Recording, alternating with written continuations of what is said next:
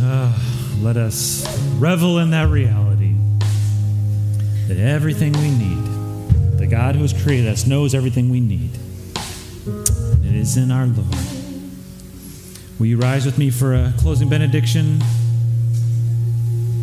And if you're so inclined, you can put out hands to receive the words of Scripture, remembering this. I want to read one more time the final verse of our reading from today. The Apostle Paul simply and yet profoundly says, Now you are the body of Christ. And each one of you, each one of us, we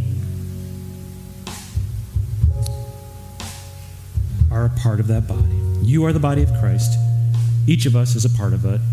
Let us live as if we remember that, and let us pour ourselves out as an offering to the God who has given us all and calls us to participate in God's giving to the world. And all God's people said, Amen. Love you all.